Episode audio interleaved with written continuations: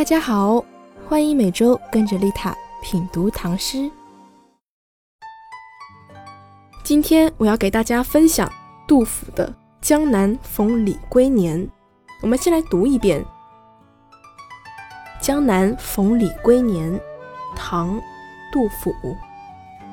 岐王宅里寻常见，崔九堂前几度闻。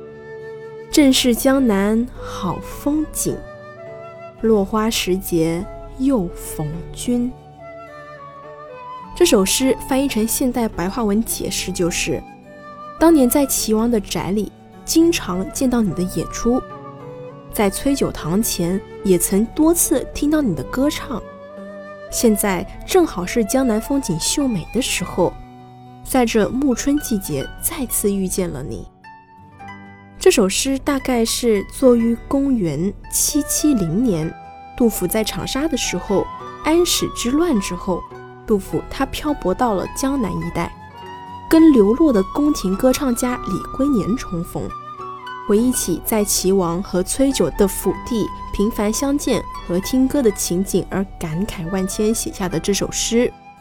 这首诗它是感伤世态炎凉的。李龟年是唐玄宗初年的著名歌手，经常在贵族豪门唱歌。杜甫少年的时候才华卓越，经常出入齐王李隆范跟中书监吹笛的门庭，得以欣赏李龟年的歌唱艺术。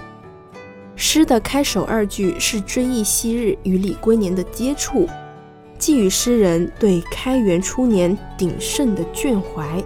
后两句呢，是对国事的凋零、一人颠沛流离的感慨。仅仅四句，却概括了整个开元时期的时代沧桑、人生巨变。语极平淡，内涵却无限丰满。感谢收听本期节目，更多精彩内容，欢迎点击关注和订阅我的 FM 哦。我是丽塔，下期不见不散。